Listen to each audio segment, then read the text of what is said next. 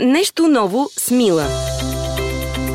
Здравейте, мили хора! Вие сте с трети епизод на подкаста Нещо ново с Мила. Това е подкаст на сайта Мила БГ. Аз съм Мила, главен редактор на този сайт. Благодаря ви, че отново сме заедно и се надявам да останете до края, защото съм сигурна, че днес, днес наистина ще чуете страшно интересни неща. А, предварително мога да м- предрека, че това ще е за мен в цялата история на подкаста един от най-интересните епизоди, не само защото познавам добре Теди и ми е интересна като личност и като занимания, а защото съм сигурна, че не знаете страшно много неща за работата на едни от най-важните хора в киното, именно сценаристите. При мен е Теодора Маркова. Страхотен кеф ми и страхотно удоволствие. Теди, добре дошла. Тя е сценарист на едни от а, така емблематичните, любими а, ваши сериали и филми. Под прикритие Денят на бащата, Дъвка за балончета, Писма от Антарктида и много други. А, всъщност най-добрите и предстоят. Здравей, добре дошла. Здравей, благодаря за поканата и за представянето.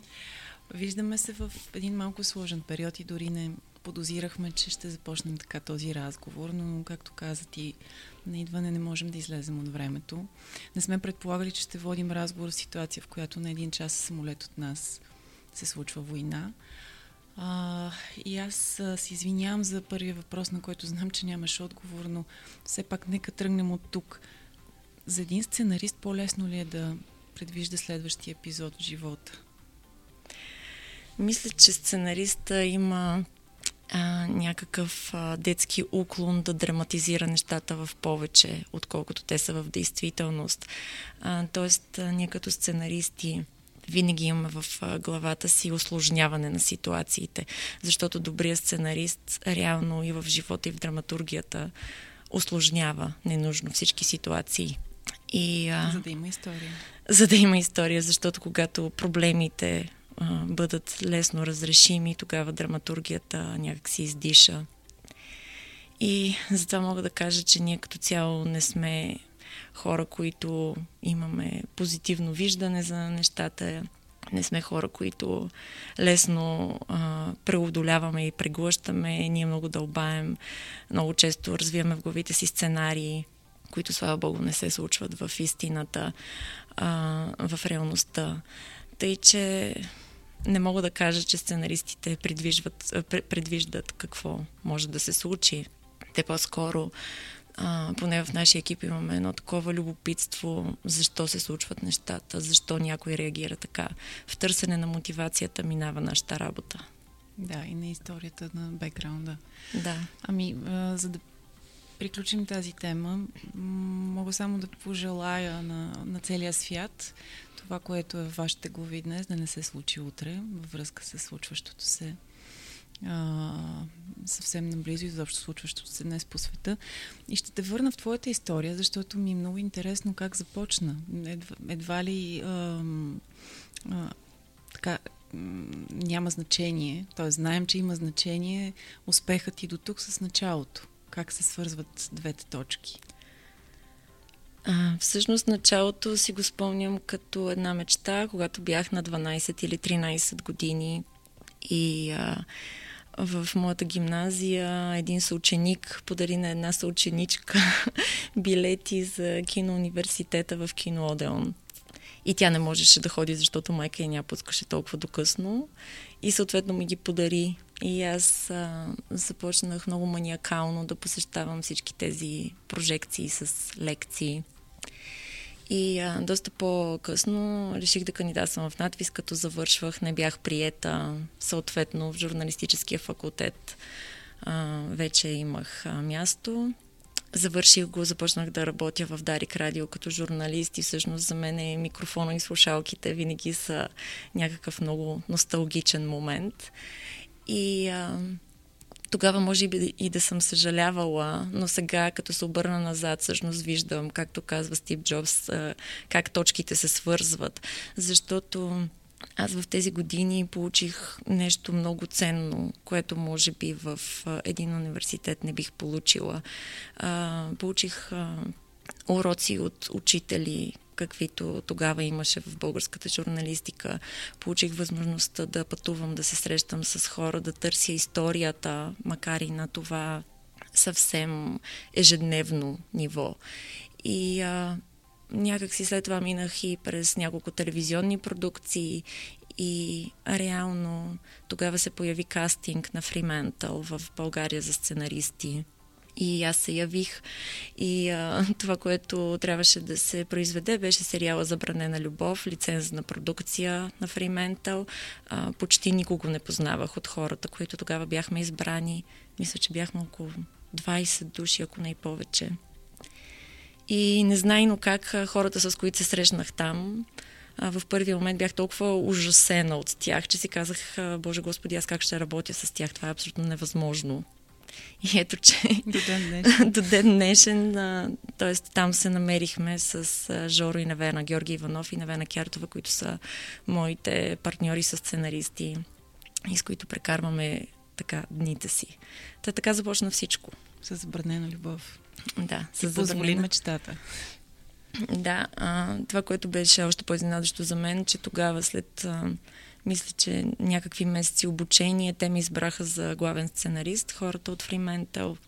И по някакъв много естествен начин се сформира екип, в който първоначално бяхме и, бяха и Цонко Бумбалов, и Тео Чепилов, и а, Екатерина Христова, с които създадохме стъклен дом и под прикритие.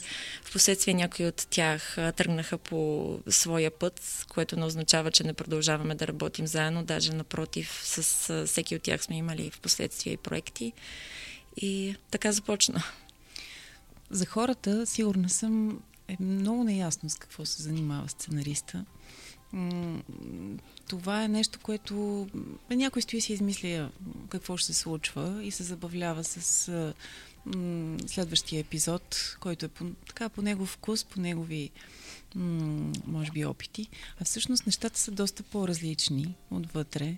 Какво не знаят хората и защо а, и защо не е ясно това? Знаем как работи режисьора, знаем как работи оператора, виждали сме дори монтажистите, но за сценарната работа сякаш се знае малко. Защо се знае толкова малко? Сега, между другото, не съм си го задавала този въпрос. Предполагам, че сценаристите като цяло са по-интровертни. Те са хората, които стоят зад камерата. Те не обичат да се показват, не обичат да говорят за себе си. Даже имахме такава шега в екипа, че обикновено са имали някакви проблеми в детството си, които са ги накарали да станат сценаристи и да търсят отговори на някакви въпроси. А, но да, факт като цяло в а, историята до тук, в киното и в телевизията, особено в киното, режисьорът е този, който прави филма, този, който е големият автор на филма. И а, на плакатите пише името на режисьора, uh-huh. името на сценариста. Не се пише обикновено на плакатите, въпреки че преди години имаше кампания на а, Федерацията на европейските сценаристи която беше озаглавена кой написа това. И всъщност те се бореха за това името на сценариста като основен автор да бъде упоменавано на плаката. Но ето, че виждаме, че в последните 10, особено в последните 5 и даже в последните 2 години нещата така главоломно се променят с навлизането на платформите и на сериалите, които до голяма степен изземат зрителите от кината, че в момента авторът на всичко става сценаристът. А, защо хората имат толкова малко понятие от нашата работа? Може би защото не е толкова интересен самия процес на структуриране. Може би хората си мислят, че а, написваш един епизод, след това сядаш и се замисляш какъв ще е следващия и го написваш. Именно, и така нататък. Мен, така се, такава е представата. Да, а всъщност за мен 70% от работата е свършена преди да седнеш да пишеш първи епизод. Първи епизод. И всъщност а, има толкова много теоретични познания, с които ти можеш да си помогнеш, за да може а, да направиш наистина силна история, и грабваща история, да направиш а, персонажи, които да са истински и сложни че не си струва да пробваш по този лаишки начин, просто да почнеш да пишеш и да видиш на къде ще отидеш. Тоест, това се случва, да, тръгваш да пишеш и виждаш на къде ще отидеш, но това е част от оформяне на концепцията. Тоест, ние със сигурност прекарваме, нали, според темата и според историята, която сме избрали, ние прекарваме около месец или два месеца в а, граденето на тази концепция. И там всичко трябва да е много ясно. В смисъл, трябва да е много ясен кой е главният герой, какъв му е неговия проблем, какъв е неговият конфликт, защото герой без конфликт означава, че няма история. И винаги около този конфликт се изгражда цялата тема на филма. И ако искаш да направиш нещо наистина значимо, тогава на тази тема са подчинени търсенията и сюжетните линии на абсолютно всички останали герои. Тоест, опитваш се да не правиш просто някакъв безразборен пъзъл на реалността, а да го подчиниш на една подредба. И всъщност това е драматургията, опит да подредиш хаоса, защото човек има нужда хаоса да бъде подреден. Драматургията има много сходна роля като религията, като а, политическите идеологии. Ние не можем да не подреждаме света. И това подреждане няма как а, да бъде абсолютно абстрактно. В смисъл, то трябва да се подчини на някаква идея, която ти да започнеш да развиваш. И след като прекарваме този един-два месеца, обикновено в много разгорещени спорове, и когато начертаем всички линии, цялата парадигма на историята с нейната среда, след която всичко трябва да се обърне и героят трябва да се обърне с нейния финал. Чак тогава започваме да правим това, което, нали, може би хората знаят, че сядаме и пишем епизодите, какво ще се случва в конкретния епизод. Не знам дали стана ясно на хората, но ако го чуят още веднъж, може и да... Съжалявам, ако беше... Не, сложно. беше много структурирано, но съм сигурна, че се знае страшно малко за сценарната работа. И, и го разбрах в момента, в който аз имах огромното, огромната чест да работя с вас по един сериал две години. И а, в момента, в който прочетох коментари а, в Фейсбук за въпросния сериал. Защо сега сценаристите избраха тази локация? Защо повтарят локацията с други сериали? Неща, които нямат нищо общо с сценарната работа. Тогава се замислих, че всъщност тя е много непознат процес. Наистина знаем какво прави оператора, знаем какво прави режисьора, знаем какво прави а, композитора, но за един от най-важните хора, защото много пъти сме си говорили с вас, че филм, добър филм без добра история няма как да как да има. Затова съм, а, моите наблюдения са много така а, двогодишни, че хората нямат идея за какво става дума. А, и че не, сценаристите не определят локациите. Къде, как, как ще изглежда апартамента на главния герой. Сценариста няма нищо общо. А защо хората а, друго нещо, което е една заблуда. Спомняш си, че ни се сърдеха постоянно, че вкарваме в а, проблеми главната героиня. А всъщност следяха този сериал изключително а, стравнишки, което нямаше да се случи, ако тя нямаше проблеми. И това не се осъзнава сякаш. Аз съм имала среща с срещи много с начинаещи сценаристи, които правят една и съща грешка, създават много хубав и интересен проблем и бързат да го разрешат, защото човешкото съзнание като цяло иска да разрешава проблемите. Mm. И а, тогава нали, а, трябва да се обясни, че всъщност нашата работа не е да ги разрешаваме веднага, да ги осложняваме. И истински добрата история, а, тя не разчита на проблеми, които идват отвънка Тоест, а, един герой ходи из гората, среща страшна мечка, побеждава я, след това ходи и среща дракон, побеждава го. Нали, защото това е а, случайност. Да. Това е не е добре да, не е добре да а, използваме Deus Ex Machina или кавалерията да идва да спасява героя. Всъщност всичко трябва да идва от героя и всеки негов опит да преодолее проблема трябва да създаде нов проблем или нова дилема. И от мечките да, в нас. Да, всъщност хората м- вероятно понякога получават дразнението, че нещата не се подреждат, но те не разбират, че това дразнение ги кара да гледат. А защо ги кара да гледат? Защото човек в себе си има един неуморен въпрос как живея аз, правилно ли живея. И всъщност още от а, праисторически времена, когато сме започнали да се събираме около огъня и да си разказваме истории, ние сме си ги разказвали и продължаваме да ги разказваме, защото искаме да видим как другите живеят, да се сравним с нещо. И затова човечеството не може да живее без истории. Историята е нещо, с което човек се научава да живее. Вървиш по улиците и събираш истории, нали? Стоиш в кафене и събираш истории. Така ли е? Случва се, освен ако не стоиш в кафене и не пишеш историята. Пак сигурно в паузите, да, в паузите я събираш, да. Аз мисля, че пишещите хора имат, и особено при сценаристите, м- изживяват а, по две този живот. Защото живеят своя живот, но, а, но търсят през цялото време а, истории да хванат във въздуха от живота на другите хора. И може да е много шизофренично и натоварващо, но също време и много обогатяващо. Знаеш ли, кое е едно от... Няколко пъти съм го казвала а, по разни срещи, интервюта и, с, и пред приятели. Едно от най-ценните ми неща в а, работата с вас беше м, това да науча а, как м, а, не, не, не, не просто не трябва Нямаш никакво право да съдиш другия, докато не знаеш целият му бекграунд.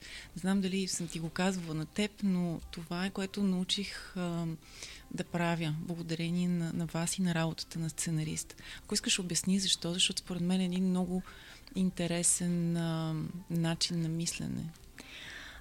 Ами да, всъщност тук идва разликата между 2D и 3D филмите. 2D историите, тип Джеймс Бонд, или а, детектив, а, детективските истории, а, те разчитат а, на това героят не толкова да мине през някаква собствена трансформация и през някакво, някакъв личен катарзис, а, колкото да открие престъпника, да победи лошите и тогава нещата са много еднозначни. Лошите са лоши, враговете са врагове. Докато в 3D историите ти всъщност движиш всичките герои, естествено основно главния, но ти трябва да ги движиш в тяхната плътност. И когато ти трябва да напишеш една сцена, в която да сблъскаш героя с неговия антагонист, тогава ти трябва да си в състояние да можеш не да оправдаеш и двамата, но да разбереш и двамата. Тоест, ти обичаш своя герой неминуемо, но имаш ли поне някакво разбиране за неговия антагонист? Защото когато ти не го разбираш, той просто става една стена, в която героя блъска тенис топката. И тогава конфликтът много увисва. Всеки има своята истина. И добрият сценарист в една такава сцена трябва да може да си визуализира пред себе си сцената през съзнанието на единия герой и след това през съзнанието на другия герой. За да се случи това, ти трябва да си абсолютно наясно кой, защо, какво иска, защо го прави, защо му е толкова важно. И реално най-безсмислените сцени са, ако двама души просто стоят и се съгласяват един с друг. В драматургията е много важно героят да иска нещо и да не, го, да не може да го получи. И това, когато ние сме си казвали, че в историите си не трябва да съдим хората, да, може би те имат по-бели или по-черни нюанси, ние се опитваме а, при всички положения да поне да можем да се поставим на мястото на всички. Може би заради това а, развиваш такова чувство на емпатия. Опитваш се да разбереш къде е корена на злото, както се изразяваме. Да, защото той е някъде там. Опитваш се да разбереш като е бил дете Путин, кой го е бил, защо е бил прилепнал към Вземи майка въпроса. си. Да. Директно започна да отговаряш, тъй като има а, различни а, видове охарактеризиране и типизиране на, на героите. Знам по кой работите вие, но за да не отекчаваме хората, няма да го разказваме, но можеш ли да типизираш този герой? Путин? Не, аз не съм толкова запозната с а, неговото израстване, защото ние като цяло в а, нашата работа много залагаме на психоанализите и на ранните години в човешкото из, израстване. Естествено, интересно е да се задълбаеш и да разбереш, но причина има. Mm-hmm. Не съм м- а, не съм от хората, които смятат, че просто някой се ражда лош. Има причина някой да стане лош. Понякога това е една порочна верига, която много трудно може да се прекъсне. Когато ти станеш родител, причиняваш същото на своите деца, те ще причинят същото на своите деца. И а, това може да звучи отчаиващо. И ние заради това правим филми, защото искаме да покажем как човек се изправя срещу травмата си и той може би няма да се промени, защото хората не се променят, но той може да я прегърне, да прегърне промяната в себе си, може да, да живее с това, което е в него. Ако до сега го е натъпквал някъде и се опитвал да го крие, изграждал си защитни механизми, дали е чрез пари, чрез власт, чрез оръжия, чрез арогантност. Всички тези защитни механизми имат някаква цел. И когато човек пресрещне страха или както в приказките се казва, отиде в пещерата на ламята, т.е. пресрещне голямото чудовище вътре в себе си и се справи с него, тогава вече той може да може да приеме промяната си. Дълбайки толкова години в а, човешката психика, а, в а, историите, в а, търсейки постоянно м, конфликта и задълбочаването му, а, това не дава ли повече сила на чудовището в теб? Не, напротив, аз мятам, че писането може би е неизбежно за нас. То има абсолютно терапевтичен ефект, защото а, когато ти драматизираш на хартия, до някаква степен избягваш да драматизираш в собствения си живот.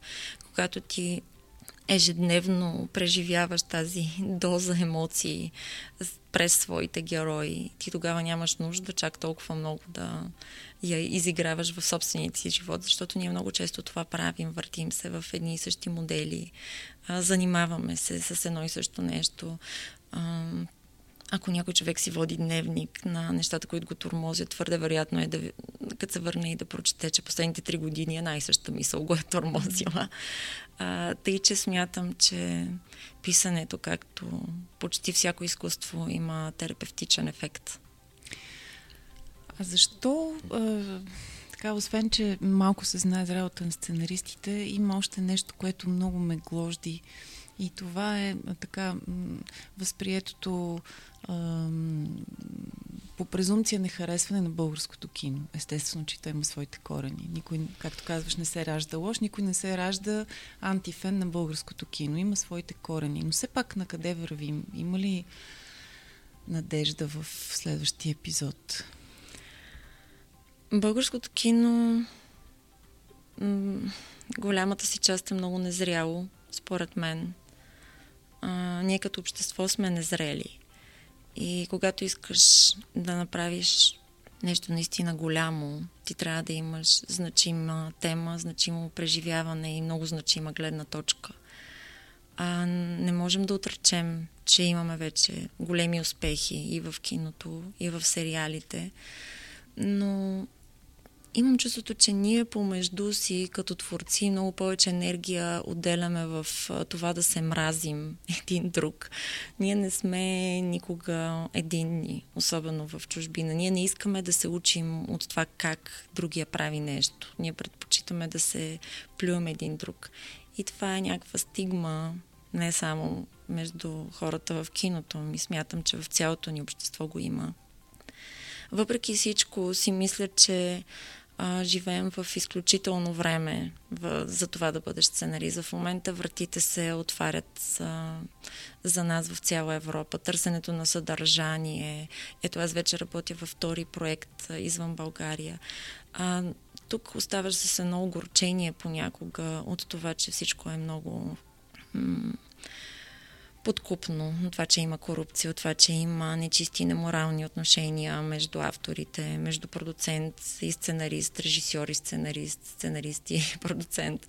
А, и всъщност а, мисля си, че това по някакъв начин ще отмине. Сигурна съм, че ще отмине.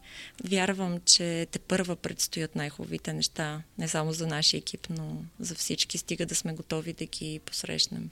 Въпреки драматичния подход в мисленето, си оптимист.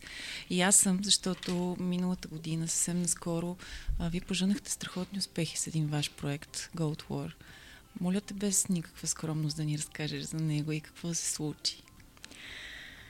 А, всъщност а, започнахме да го готвим, мисля, че през 2019 година, заедно с а, Агит Прод като продуцент. А, заедно с тях направихме по-рано Денят на бащата, който аз няма да крия за мен е най-хубавия сериал, който ние сме правили някога, защото е първия авторски личен сериал. А, той беше дори в официалната селекция на серии серии Фонтенбло. А, след това започнахме да готвим тази история, която е доста по-амбициозна. Gold War. Тя не може да бъде реализирана с български бюджет. Тя е доста по-скъпа. Действието се развива 80-те години. Отново е 6 епизода. И а, почти веднага получихме подкрепа от програма Медиа, и миналата година, всъщност, понеже покрай COVID бяха замръзнали страшно много неща, фестивали почти не се провеждаха, пазарите бяха затворени. И а, миналата година, всъщност, ние решихме, че ще започнем да го пускаме на конкурси и да го презентираме. И така, всъщност, в два месеца обиколихме няколко държави. А, бяхме в, а, сред селектираните проекти в а, Рим на Мия Маркет, което е един от най-големите световни пазари за сериали и за филми. И аз, когато отидох там и като видях а, другите проекти, някак си се почувствах много по-български комплексирана. Имаше хора с Бафта, имаше хора с Еми, имаше хора с страшен опит зад гърба си, уникални признания. И общо взето си казах ми, то поне да успеем да го презентираме като хората, пък след това да си ходим да изпием по едно вино. И беше много изненадващо за мен. Просто беше изключително изненадващо, че получихме голямата награда на Paramount. Съответно, получихме и страшно много предложения и в момента сме в а, етапа, в който чакаме да си подсигурим вече цялото финансиране и много се надявам това да се случи тази година и да пристъпим към развитие и реализация. Много се надявам. Аз даже съм сигурна, че така ще стане. М- какво е какво е следващото, което ам, не просто би искала да напишеш, да направиш, ми ти се струва в момента невъзможно? Или не мислиш в невъзможно? В, невъзможно. В, в, в фантастика. а, невъзможно не ми се струвало нещо, честно например, казано. Например, български а, сериал, българска продукция в някои от платформите? Или не е в сферата а, на невъзможното? Всъщност точно този сериал, за който говоря, се надявам да бъде български сериал в някои от големите платформи, защото а, на многото срещи, които имахме, първият въпрос беше на български язик ли ще бъде този сериал? Това преди 10 или преди 5 години беше абсурдно да отговориш, че ще е на български язик. А, обаче ние казвахме да, на български язик ще бъде. И те казваха, е добре. тоест, толкова много ги грабна историята и вече толкова е променен а, пазара, че езикът са, не е такава голяма бариера, както беше преди няколко години. Тъй, че а, надявам се това да стане възможно. Иначе, ако трябва да говорим за платформа, която регулярно да произвежда български сериали, не смятам, че скоро време ще има такава. Евентуално след около 5 години много е вероятно да има а, някаква централа на голяма платформа за Балканите. Но като си помислим пак и дори като м- на Балканите каква е нашата аудитория, колко е малка и колко е нерентабилно те да вложат а, пари само за а, българското население, м- трудно е. Много е трудно. В Турция виждаме, че вече м- почти всички отвориха те имат и Netflix, мисля, че имат и HBO. Те са огромен пазар. и съответно дори ни търсят ние да пишем техни продукции, както ме търсят и от други държави за други платформи. Но до този момент нямат кой знае какъв интерес в чисто български продукции. И може би за да завършим така както започнахме, защото това е реалността днес, м- мислиш че един ден ще се пише за това, което се случва и че на финала ще има едни добре взети уроци, едни не много, не толкова тежки а, така м- статистики. Какви са, как го виждаш бъдеще? Случва се нещо историческо, за което, да, вероятно ще се пише, но а, ако колко от, време всъщност от днешната колко, гледна... време се, колко време е нужно от едно историческо събитие обикновено, сигурно знаеш, за да започне да се превръща в изкуство? А, не мисля, че има такава граница. Мисля, че в момента всичко е много реактивно.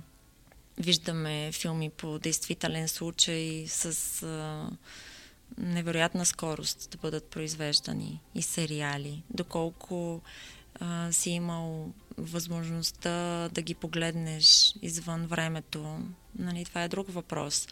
Но индустрията, филмовата и телевизионната индустрия в момента е много гладна. Тъй, че м- според мен всичко се случва много по-светкавично. А колкото до уроците, м- не знам дали няма да прозвучи много песимистично, но това, което виждаме, че се случва, а, ми се струва, че уроците не са научени. Никой като че ли като че ли живеем в отрицание, че а, може да дойде най-страшното и след това се изненадваме, че той идва. Почти никой не очакваше, че войната ще започне. Всеки до последно си мислеше, че нещо ще се случи пък тя започна. И не знам, може би е влудяващо, но човек обича да си повтаря грешките. Не дай Боже. Надявам се много скоро това не е просто да приключи, ами да го гледаме само под формата на изкуство.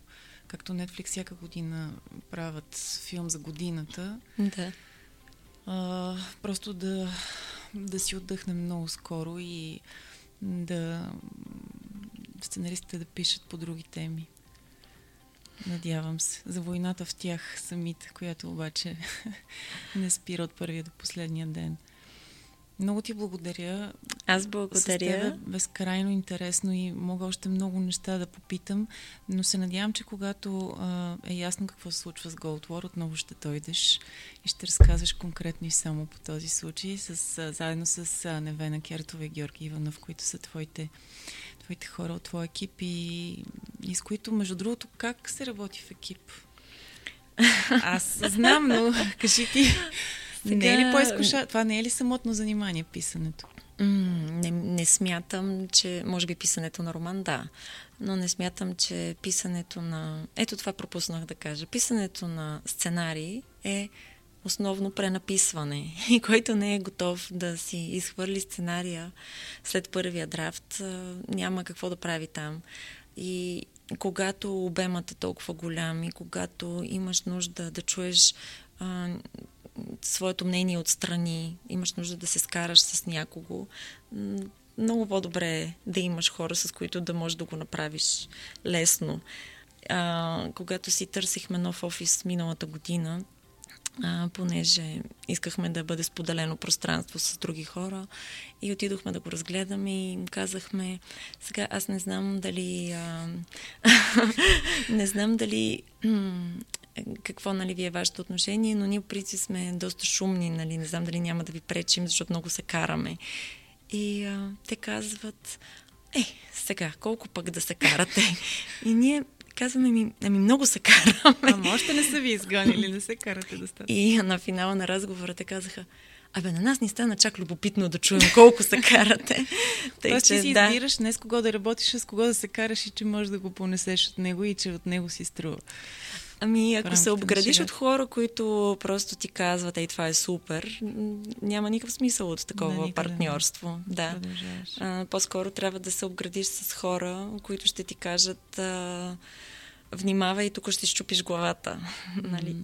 И това е ценното в един така дългогодишен екип, че вече се познавате толкова добре, че нямате а, помежду си никакви цензури, никакви стопери да си кажете всичко директно веднага. Ама не сега тук два часа брейнсторминг и да се чудиш на финала как да кажеш, че тази идея не ти харесва. Просто казваш веднага и продължавате. Аз спомням си как ми беше написано на един от драфтовете.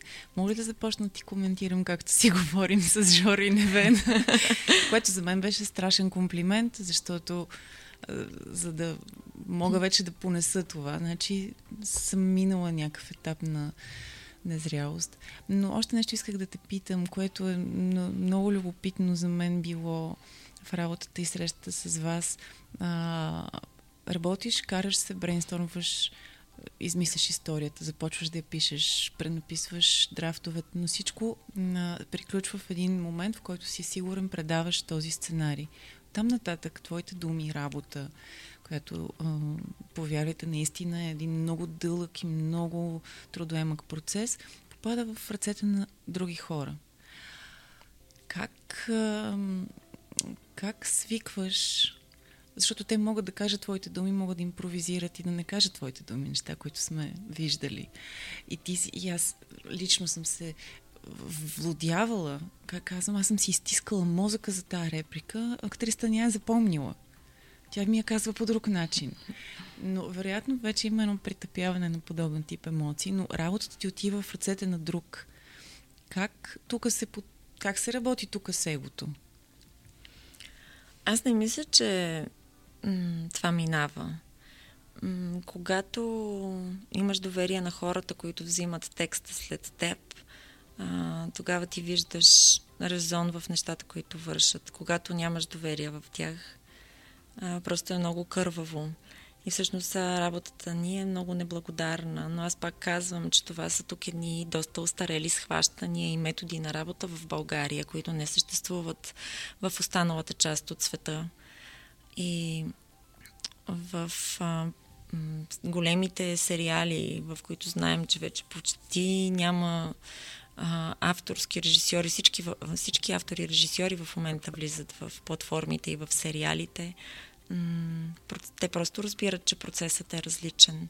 Просто разбират, че големият автор тук е сценариста и че неговата визия, нали, той е шоуранър, той е а, креативен продуцент, просто разбират, че неговата визия е важната и те трябва да я следват. следват.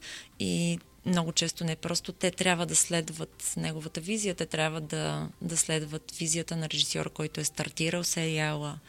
А, както, например, Агнешка Холанд следва визията на Дейвид Финчър в а, а, къща от карти.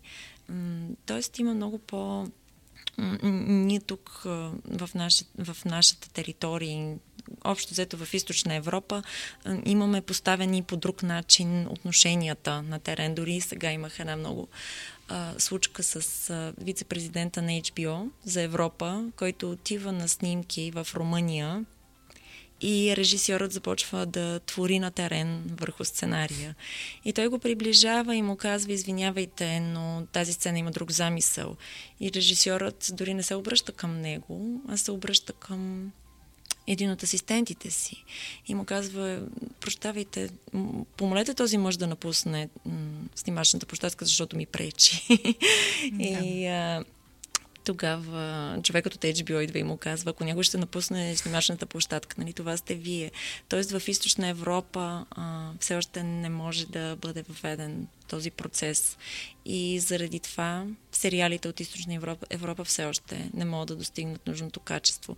Защото обикновено този порив за творчество на терен, той много рядко е оправдан, още по-рядко има замисъл.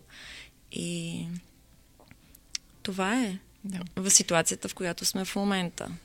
Всъщност, радвам се, че няма да завършим с войната. Ще завършим с а, една моя отколешна надежда и вяра, че м- именно сценаристите и то вие ще ни заведете там в платформите и това няма да е съвсем далече във времето.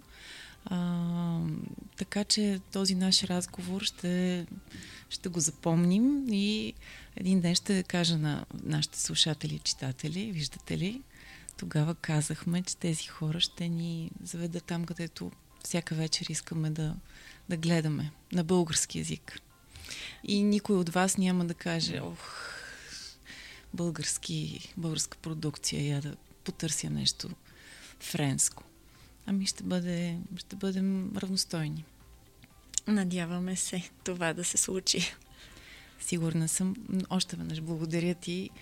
Благодаря за поканата сърце. и успех на подкаста. Благодаря. Казвам ви довиждане и а, нека бъдем здрави, нека живеем в мир и нека дори това да звучи като клише, просто бъде нашето утре. Всичко най-хубаво. Нещо ново с Мила.